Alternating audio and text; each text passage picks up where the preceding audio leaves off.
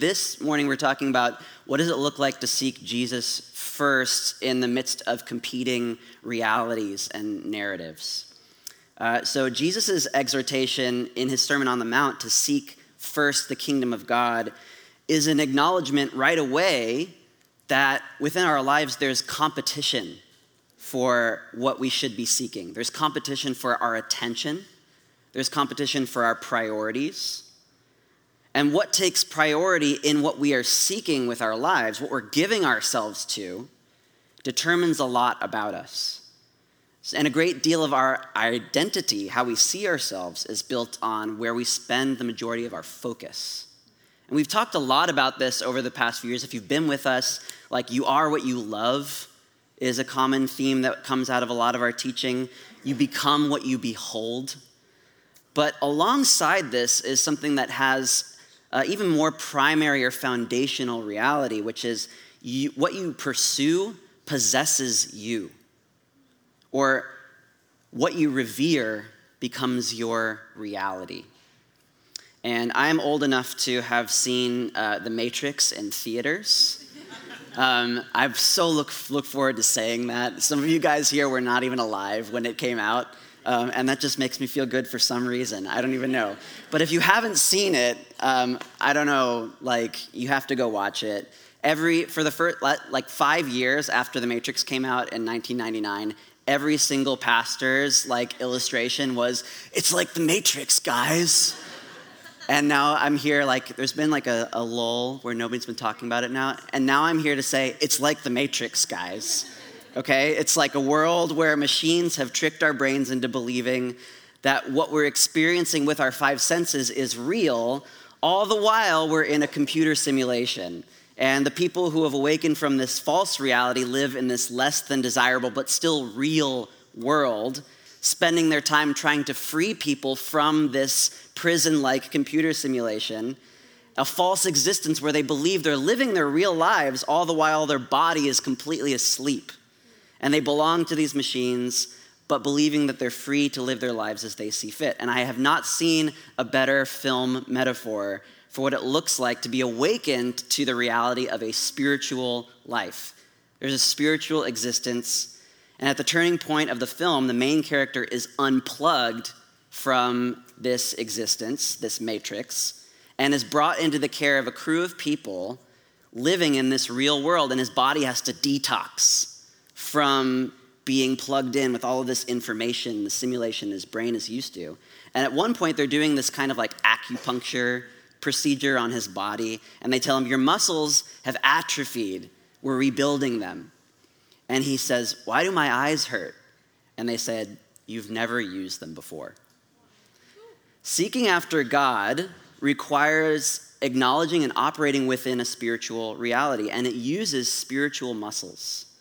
And it necessitates a paradigm shift for us that includes the most basic things we believe about reality. So, is it possible that what we are currently seeking after in our lives has blinded us to a reality that's more true than the world that we're actually living in?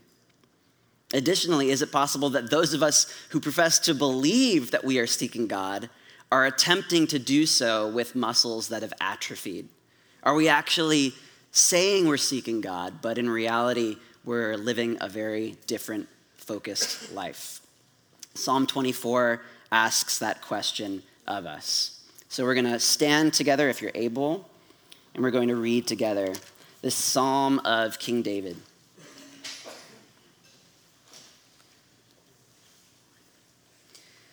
The earth and everything in it, the world and all its inhabitants, belong to the Lord. For he has laid its foundation on the seas and established it on the rivers. Who may ascend the mountain of the Lord? Who may stand in his holy place? The one who has clean hands and a pure heart, who has not appealed or lifted up their soul to what is false, and who has not sworn deceitfully, he will receive a blessing from the Lord and righteousness from the God of his salvation. Such is the generation of those who inquire of him, who seek the face of the God of Jacob. Lift up your heads, you gates. Rise up, ancient doors. Then the King of glory will come in. Who is this King of glory? The Lord, strong and mighty. The Lord, mighty in battle. Lift up your heads, you gates. Rise up, ancient doors. Then the King of glory will come in. Who is he? This King of glory? The Lord of armies. He is the King of glory. So we invite you, Lord, to come. We ask that our attention would be given to you and not distracted. We ask that the gates of heaven would open up, Holy Spirit, you would come Flood this place with your presence. Enable us to receive from you all that you have for us. May anything that I say that's not important or um, not necessary just completely fall away. And Lord, may your words be what we remember this morning. And would you make them sink into our hearts in a way that changes us from the inside out? We pray this in Jesus' name. Amen. All right, you guys can sit down. So you might have felt like this, and it felt like this to me too when reading that psalm. That's kind of like three disjointed scenes that don't quite fit together. First, we go like super meta, big, the whole world is God's. And then it's about ascending this mountain. Uh, and then it's about a king entering a city who just is victorious in battle. Um, these are all kind of strange scenes, but they all do fit together. And the way that they fit together is when we think about them being situated within the life of this guy, King David. So the Psalms are liturgy, they're a way for a group of people to relate to God together, corporately, collectively. And that's what they're supposed to do. So within this psalm, you have this kind of like call and response liturgy that happens back and forth a couple of times. Who's this King of glory? It's the Lord. Who's this King of glory? It's the Lord. And it's not like expounding a new idea, it's literally just getting us to repeat it because it's important. So this liturgy goes kind of through a processional of God being the creator of everything and then relating to us as humans and having a relationship with Him in some way where we have to go up to this mountain where God exists and then it's about welcoming God as the king into a city where he is going to reign as king. So the Psalms are theology that we learn from, but they're not primarily theology lessons. They're meant to be sung corporately and evoke some kind of experience, and they're written out of these specific contexts. And the context for this psalm, most people believe, is in the life of King David, who was the first king of Israel to actually unite all of the 12 tribes under one leadership. There's this scene where he takes the ark of God. This is in 2 Samuel 6. He takes the ark of God, which is this ancient artifact containing all of these things that represent the presence of God dwelling with his people. And he brings it from where it was being like stashed uh, where it was not supposed to be, in a giant parade or procession to the city of Jerusalem where David was living as the king. And they put it on this place called Zion, which is the mount, this like mountain peak in Jerusalem, where later the temple would be constructed under David's son, King Solomon. So this ark is brought into the city of Jerusalem. And in this scene, David is there leading this parade where he's like dancing around and singing and wearing this like priestly garment. And many uh, commentators believe that might have been all he was wearing. It's kind of weird. Um, but the king, you know, the king usually is like stately and like presentable, but this guy was like dancing around looking like a crazy person, and his wife got mad at him, um, as a good wife should be. But he's like, no, man, like I'm dancing because God is coming to town. God is entering the city, and I'm excited about that. And if you read the Psalms, David's life was one of complete devotion and pursuit of God. And so when you think about him welcoming the presence of God into his city for the very first time, he was excited. David was God's anointed king. And this psalm could have been used as a processional for that, that same story. Maybe they sang this psalm as they were bringing the ark into the city. But what I think is more uh, likely is that this psalm is actually David reflecting on that experience. Because what happens just after they bring that ancient artifact into the city of Jerusalem is that David has this conversation with God and he says, Listen, God, I have my palace here in Jerusalem, but you have no place to live. Like we just brought this ark here, but there's no place for people to come and worship you. And we're going to read it together 2 Samuel 7. It says, When the king had settled into his palace and the Lord had given him rest on every side from all of his enemies, the king said to the prophet Nathan, Look, I'm living in a cedar house while the ark of God sits inside tent curtains. So Nathan told the king, Go, do that all is on, that on your mind, for the Lord is with you. But that night, the word of the Lord came to Nathan, this prophet Go to my servant David and say, This is what the Lord says Are you to build me a house to dwell in? From the time I brought the Israelites out of Egypt until today, I have not dwelt in a house. Instead, I have been moving around with a tent as my dwelling. In all my journeys with all the Israelites, have I ever spoken a word to one of the tribal leaders of Israel, whom I commanded to shepherd my people, asking, Why haven't you built me a house of cedar? So basically, David's good inclination to create a space within the city of Jerusalem for people to encounter God's presence is met by kind of this like incredulous response from God going like why would you think I need a house? I'm God. And so you, you go to the very beginning of this psalm where it's David reflecting on this experience of like wanting to build God a place among them so that there is a place for people to experience his presence and pursue him like his life is all about. And then he realizes wait a minute, everything belongs to God. Why would I need to do that? So the question for us is why do we have to seek God? Why can't God just reveal himself? Why do we why, why did David think that he needed to build this place for God when God had clearly been with the Israelites without a house? We were designed to be in union with God, and we've lost that to some extent. And I think a big part of that is because we don't acknowledge this foundational reality that we belong to Him. Again, in verse 1 the earth and everything in it, the world and all its inhabitants, you, me, animals, belong to the Lord. This is a foundational, reality defining question. Does everything belong to someone? The statement in this psalm is yes, everything, without exception, belongs to God. God who formed the earth and filled it with everything that it contains. There is a creator creature relationship that all of us have to God. And what does this mean? If you belong to God, there are implications. You interact with everything else that He created in terms of stewardship.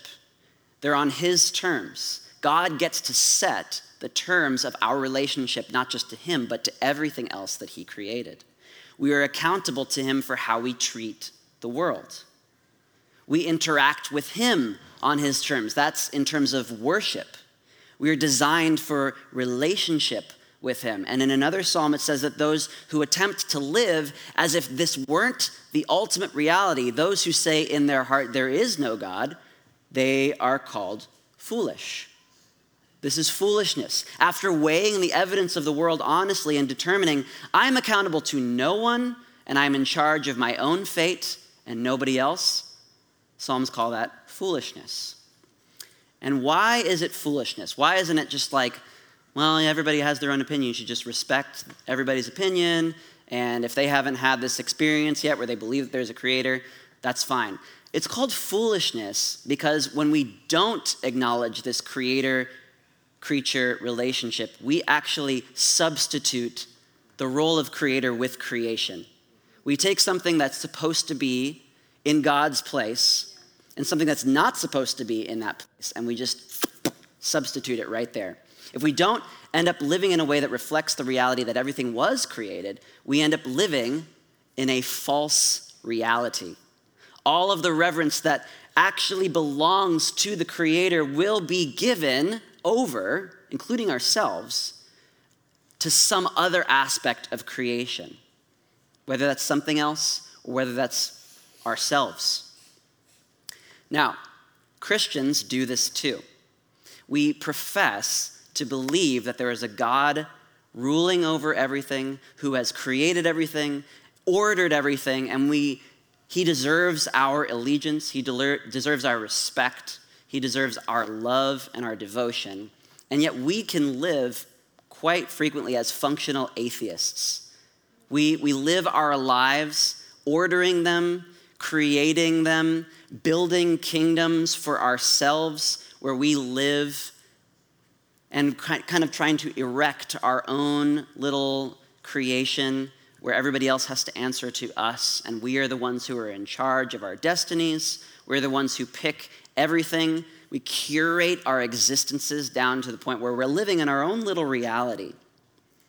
But uh, the late Tim Keller says this about that situation. He says, Reality is not infinitely malleable, it imposes itself on us. And freedom comes only by living into that givenness. We were built to know, serve, and love God. If we try to live for anything else, it leads to slavery. But when we begin to live for God and follow His will, we find that we are actually becoming who we were meant to be, realizing our original design. We are a sailboat finally being put out into deep water. There's an ancient or not so ancient, uh, Christian creed called the Heidelberg Catechism, and it asks a question What is our greatest hope in life and death? It is that we are not our own, but we belong to God. Why does everything belong to God? Verse 2 gives us the answer. It says, For he has laid its foundations on the seas and established it on the rivers. If you create the foundation of something, you are responsible for everything that happens afterwards. God is the one who laid the foundation of the earth. And ancient cosmology in ancient Near Eastern times, so like the worldviews that all of the biblical authors are swimming in, they believe that the waters were actually ruled by these ancient gods of chaos that were defeated in order to create land. Chaos was still lurking under the depth of these waters, and we had to be careful because the, ba- the way that we live could potentially awaken this ancient chaos monster, and then we would pay for it. This is a false reality that many people in ancient civilization based their lives on. And they were not stupid before we write them off as like naive what C.S. Lewis calls chronological snobbery, just because we live today and they lived back then, that we're more advanced than they are. They simply pursued the wrong things, and that left them grasping around in an imaginary world that didn't actually exist. No ancient chaos monsters. But we are no better today. We look for a narrative that makes sense of the world, but we live in a modern world informed by technological dominance over the elements over scientific discovery, but we spend most of our lives staring into a digital space that doesn't actually exist in the real world, playing by the rules of this weird metaverse that's been developed, and appeasing its own gods with our sacrifices of time and money. And I don't really have time to explain this, and I don't really have to explain it anymore. We know that we're being like taken advantage of in this way by digital technology. And here's just one example. Jon Tyson, who's a pastor in New York, he talks about this study. In 1956, there were two psychologists named Donald Horton and Richard Wohl who concluded that television's representation of celebrities was carefully constructed to create an illusion of intimacy, to make viewers believe that we are actually developing a relationship with famous people on TV. Oh, yeah, that's just like them. he would do that. Yeah, that's so Ross. Um, just like certain techniques produce this effect the recourse to small talk, the use of first names, close ups, right? Among others, they acted to close this gap between the audience and the guests, engendering this sense of being a part of the circle of friends, right? And the, these two psychologists coined the term parasocial interaction to describe this, this reality of intimacy at a distance the illusion of intimacy experienced by everybody watching content and psychologically experiencing those people as a part of your actual relational life is called parasocial interaction. That was 1956. Imagine how much more we feel that what we are consuming content wise has become a part of us in some weird way now. There are stories that we have functionally believed in, not ancient chaos monsters, but to make sense of reality that distract us from basing our lives on the truth that God is creator and we are his creatures. It may not be the existence of these primordial, weird monsters, but rather trusting that we are actually the ones in control of our reality. There's a pastor in Australia named Mark Sayers, and he writes this in a book. He says, This is what most of us tend to believe nowadays. He says, One, we're, we're born innocent, happy, and whole. Our inner child or our inner self is good. Two, families, bad experiences, binding commitments, externally given identities, cultural, traditional, and religious restrictions make us unhappy, giving us low self esteem.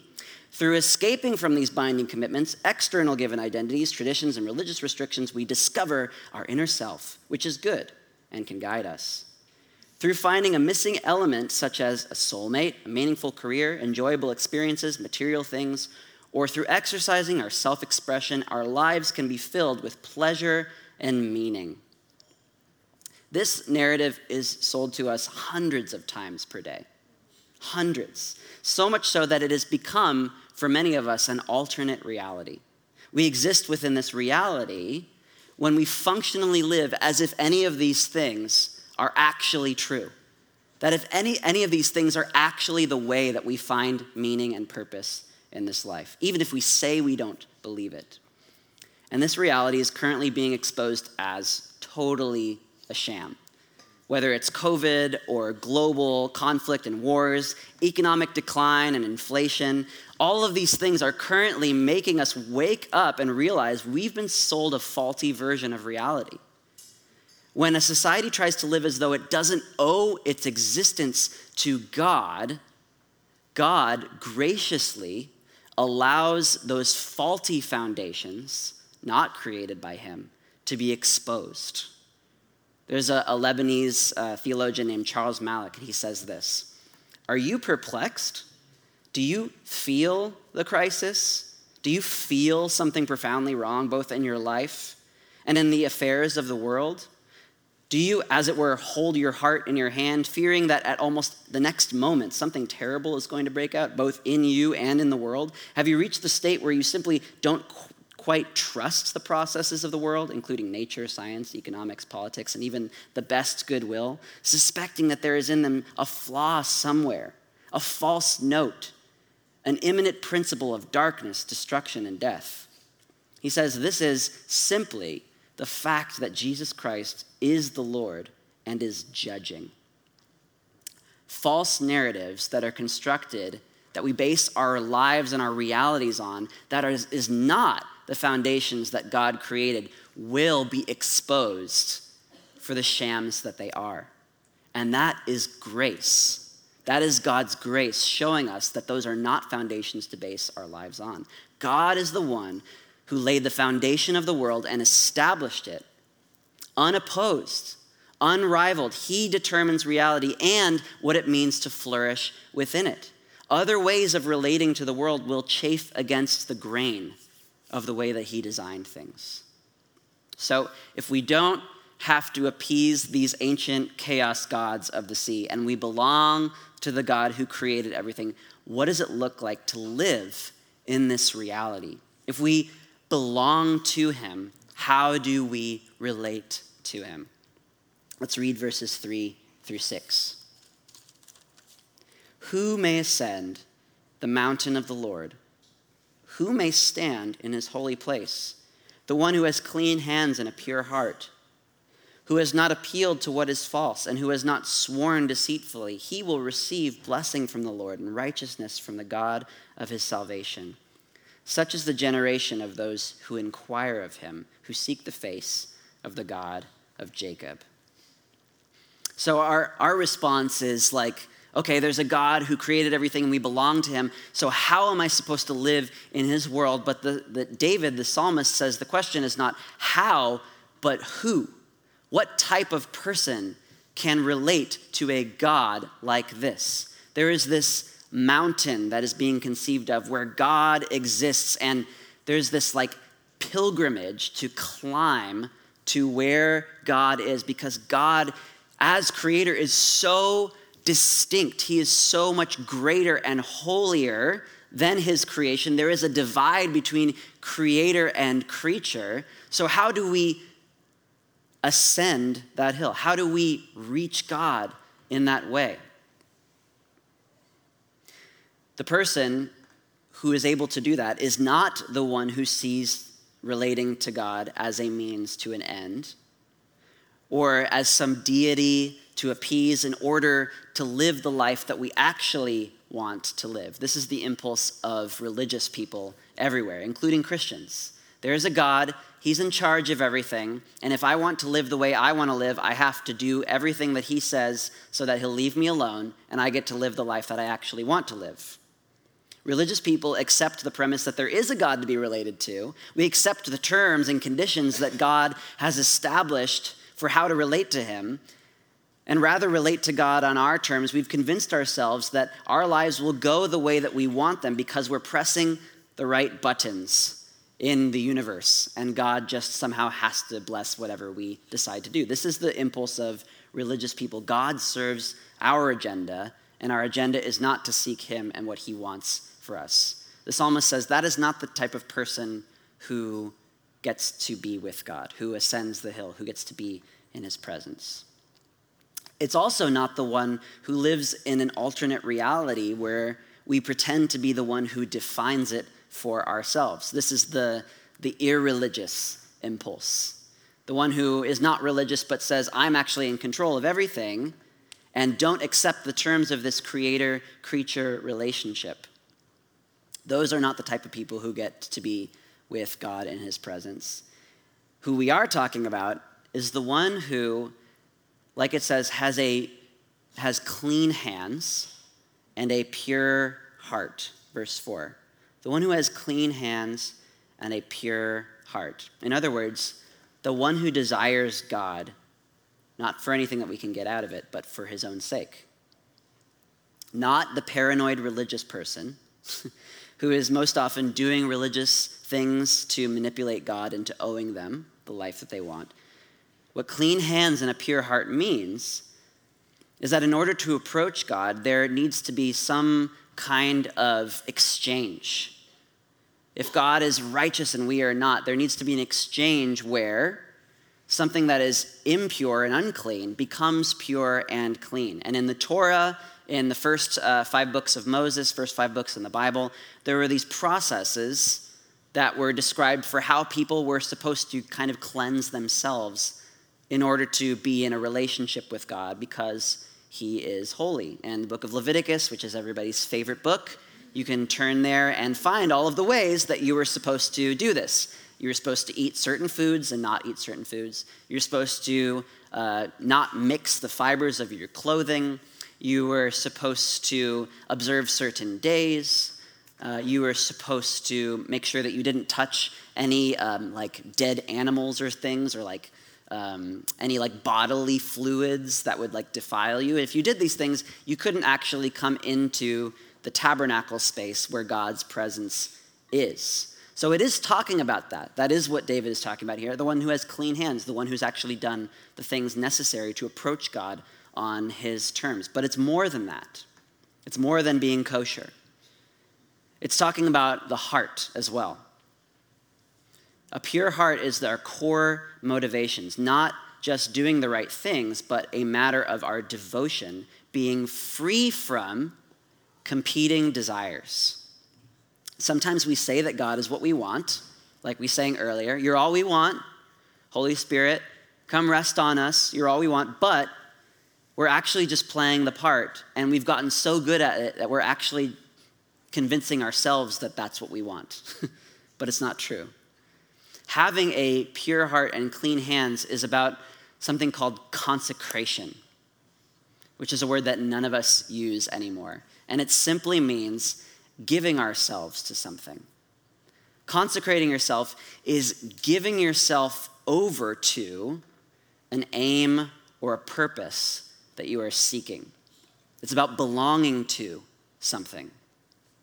And in verse 4, it says, The one who is able to ascend this hill is the one who has not appealed to, or most translations say, lifted up our souls to what is false or sworn deceitfully. So there's actually a way in which we can give ourselves over to a false reality, what we've been talking about up until now. Giving our souls over, giving ourselves over to, consecrating ourselves to a reality that doesn't actually exist. This is very possible. Putting the full weight of our lives onto a reality that cannot actually sustain us. Basing our lives on something to consecrate ourselves to God is to fully embrace the reality that we belong to Him. It's to say in verse 1 everything belongs to the Lord because He created everything, including me. I belong to the Lord, and so, because of that truth, I am going to give myself over to seeking Him with my life. To deny this truth is to live in a world that is less than real. Kingdoms or realities opposed to God's kingdom, to try to ascend different hills, to try to reach God in different ways, is living in a false reality. This includes man made kingdoms, political realities, or even imaginary ones, or even the kingdom that we're trying to construct for ourselves. And we discover what kingdom it is that we're actually living for when it becomes threatened. And this is especially evident in LA, where it's so difficult to become established, to have foundations here such a transient place to live where you don't know if the person that you're building a relationship with is going to be here in six months or not, right? It's so hard to feel established, to feel like you belong here. And we may think that there's this point that we, once we reach it, then we finally have become established. We finally have this foundation. Whether it's the current configura- configuration of our career, finally becomes what we were imagining it to be, we're finally established. But that too is fragile. We might think that finally actually getting a mortgage, right? Getting a piece of land or your like your name is on the deed, that doesn't happen, right? on the west side especially. That it just doesn't happen. Um, maybe once I have that, or if I had that, then I'd finally feel established. Maybe that's the problem with Los Angeles. That's why I need to leave. I'm moving to Idaho. Bye. Maybe that's what I need. I need a piece of paper that says my name on it with a, a, thing that says I own it. That will give me this foundation that I'm looking for. That is also fragile. We might be trying to establish ourselves with some of these things career, land, mortgage, whatever, before we get around to deciding that we are going to consecrate ourselves to God. And then maybe we'll give him a little piece of the kingdom that we've created. And this reveals that why we're actually here in LA, for many of us, is determined by us and not God's calling on our lives.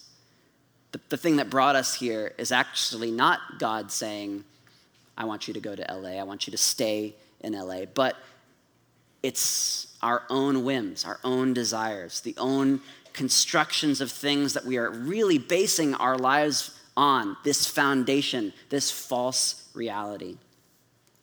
Like we talked about before, David, after he realized that he had established peace for his kingdom by conquering his enemies, it was only then that he realized, oh, God, right, doesn't have a place to live.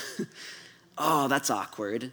I have all of this stuff, and now maybe I should seek after the Lord. But God's response is, everything is mine.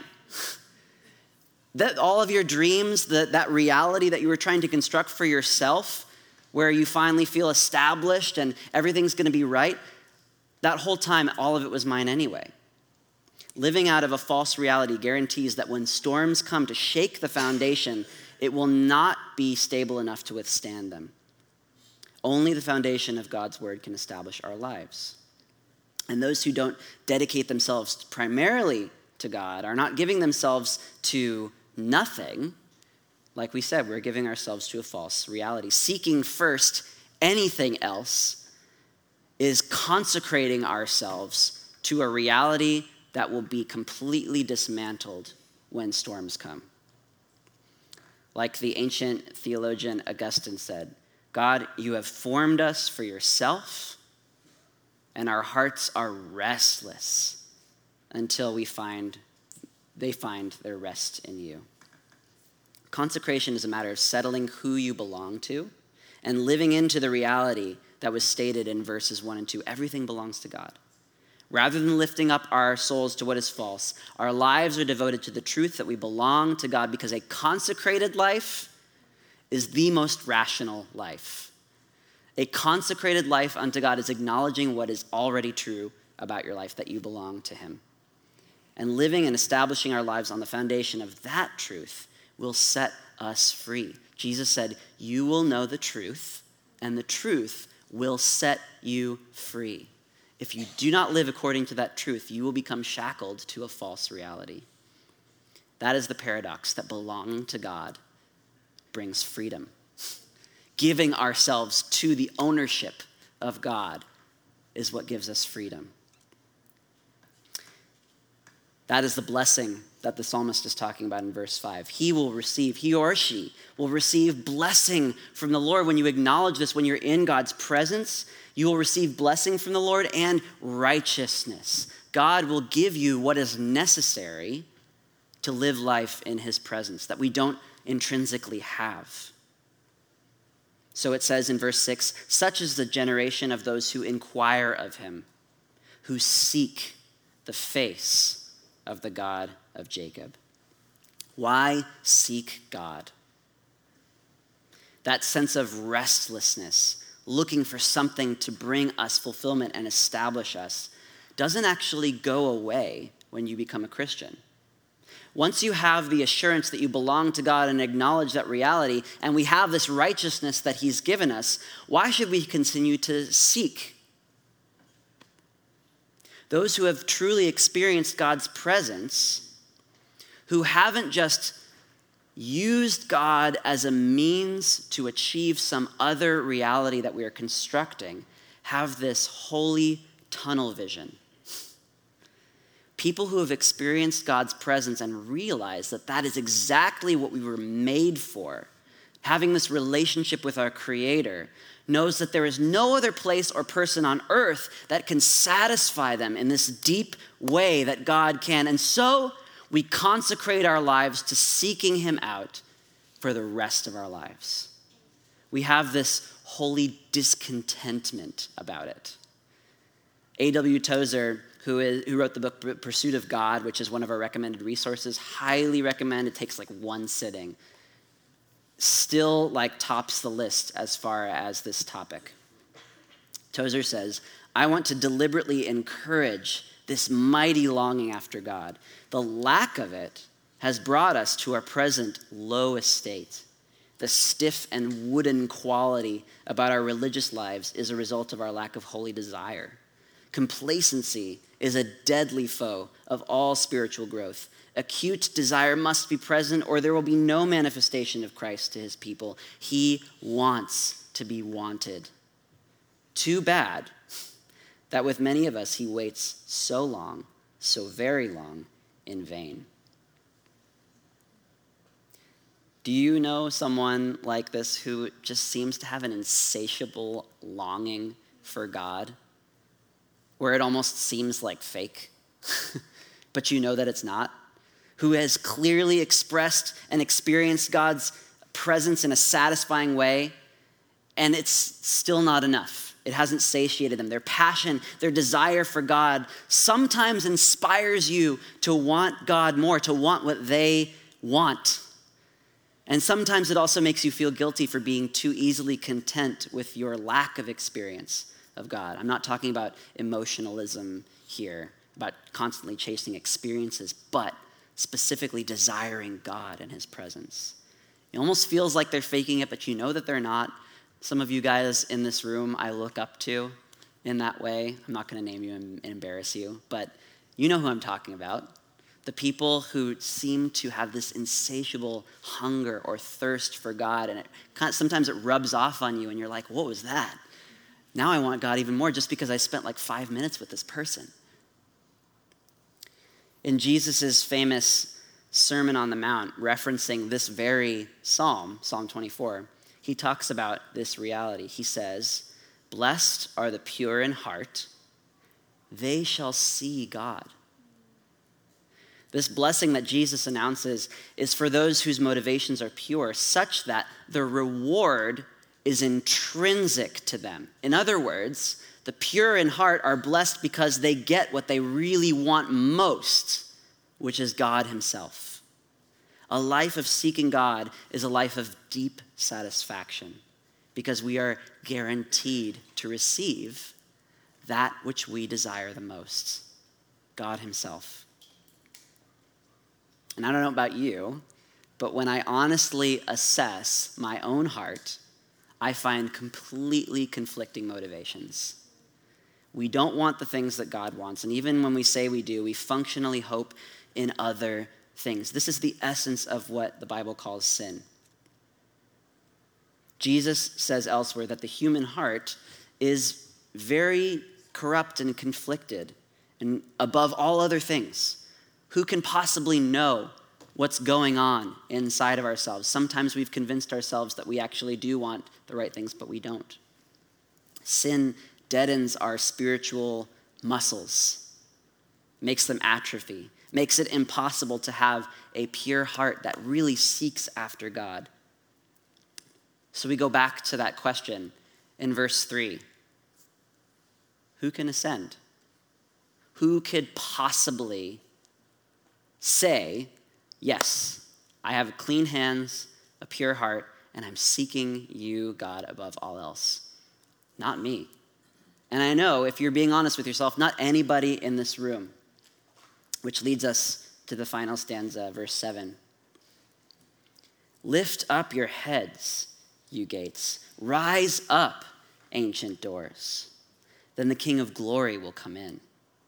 Who is this King of glory? The Lord strong and mighty, the Lord mighty in battle. Lift up your heads, you gates. Rise up, ancient doors, and the King of glory will come in. Who is he? This King of glory? The Lord of armies. He is the King of glory. The climax of this king's procession into the holy place has this people, this crowd of people crying out, Open up, let him in. And it's this language of a king, which happened in ancient civilizations. This king would return after winning a battle over his enemies to be welcomed back into his city with a victory parade. And everybody's dancing around, and they open up the gates, they throw it open and say, Yeah, the conquering king has come back. There's this amazing parade, and Jerusalem is the city of this king. Zion is this holy hill, the most holy place. And David, after conquering all of these kingdoms, realizes that it is not he, but God who deserves the credit. He was waiting for God himself to come and reign as the king. David looks at all these questions who may ascend? Who may ascend to the holy hill? Who is this king of glory? And he knows the answer is not me. The only one worthy to ascend the hill is God Himself. And we could not ascend he had to descend. This King of glory, God Himself, came to us because we could not go to Him. And this is what we just celebrated at Christmas. The King came down because we could not go up. Jesus' first entry into the city of Jerusalem, where he is being proclaimed as the king, this holy procession declaring the king to come into his holy city, he was riding on a donkey. Nobody recognized the king when he came the first time because he came as a baby. And his throne was a feeding trough, not some grand victory parade where the gates are thrown open and he comes in and everyone says, Who is this? He came as a convicted criminal and his throne was a cross. His crown was made of thorns, and he didn't have a palace to call his own. He had nowhere to lay his head. His kingdom was not of this world, it was a different reality entirely. And yet the world belongs to him. What does it mean to seek the face of this kind of king? It's to look for him in the places and the ways that we would least expect. Who is this King of glory is not just a rhetorical question, because he's not just a king, but he is our servant king. He shows up at the dinner party of the people that you would never associate with. He's taking time to notice the beggar at the end of the street. He's not rushing past the brokenness in your life, but grieving it with you. How do we make this king our king? How do we crown him? How do we welcome him into our life? By following his teachings, of course, emulating him. But first, it's letting him purify our heart and our hands, acknowledging we have not what it takes to climb the hill. He had to climb it for us, and he was crucified for us. And his death purifies our hearts our motives, our intentions, and our hands. He ascended the hill first and paved the way back into the presence of God for us. Jesus is the only one truly able to stand in the holy place of God, to ascend this hill, and yet he chose to stand in our place as sinful humanity. And the hill that he ascended was to die on a cross so that we could be brought to God. This is how we know that it's a blessing to be with this God, our Creator, because He was willing to give away everything to be with us, not just to give us an example to follow, but to do what we could not. He gave us new hearts to make us the kind of people who can live in His presence. But it doesn't stop there because now we pursue the God who pursued us first. Open up the doors, open up these ancient gates. Can become not just the victory parade of the coming king, but the cry of the church. Brothers and sisters, our battle cry is open up and let the king come in because we have access to God's presence now God longs to be in our midst, but he wants to be wanted. He wants us to pursue, to seek his face. God's reality is desiring to crash into our own.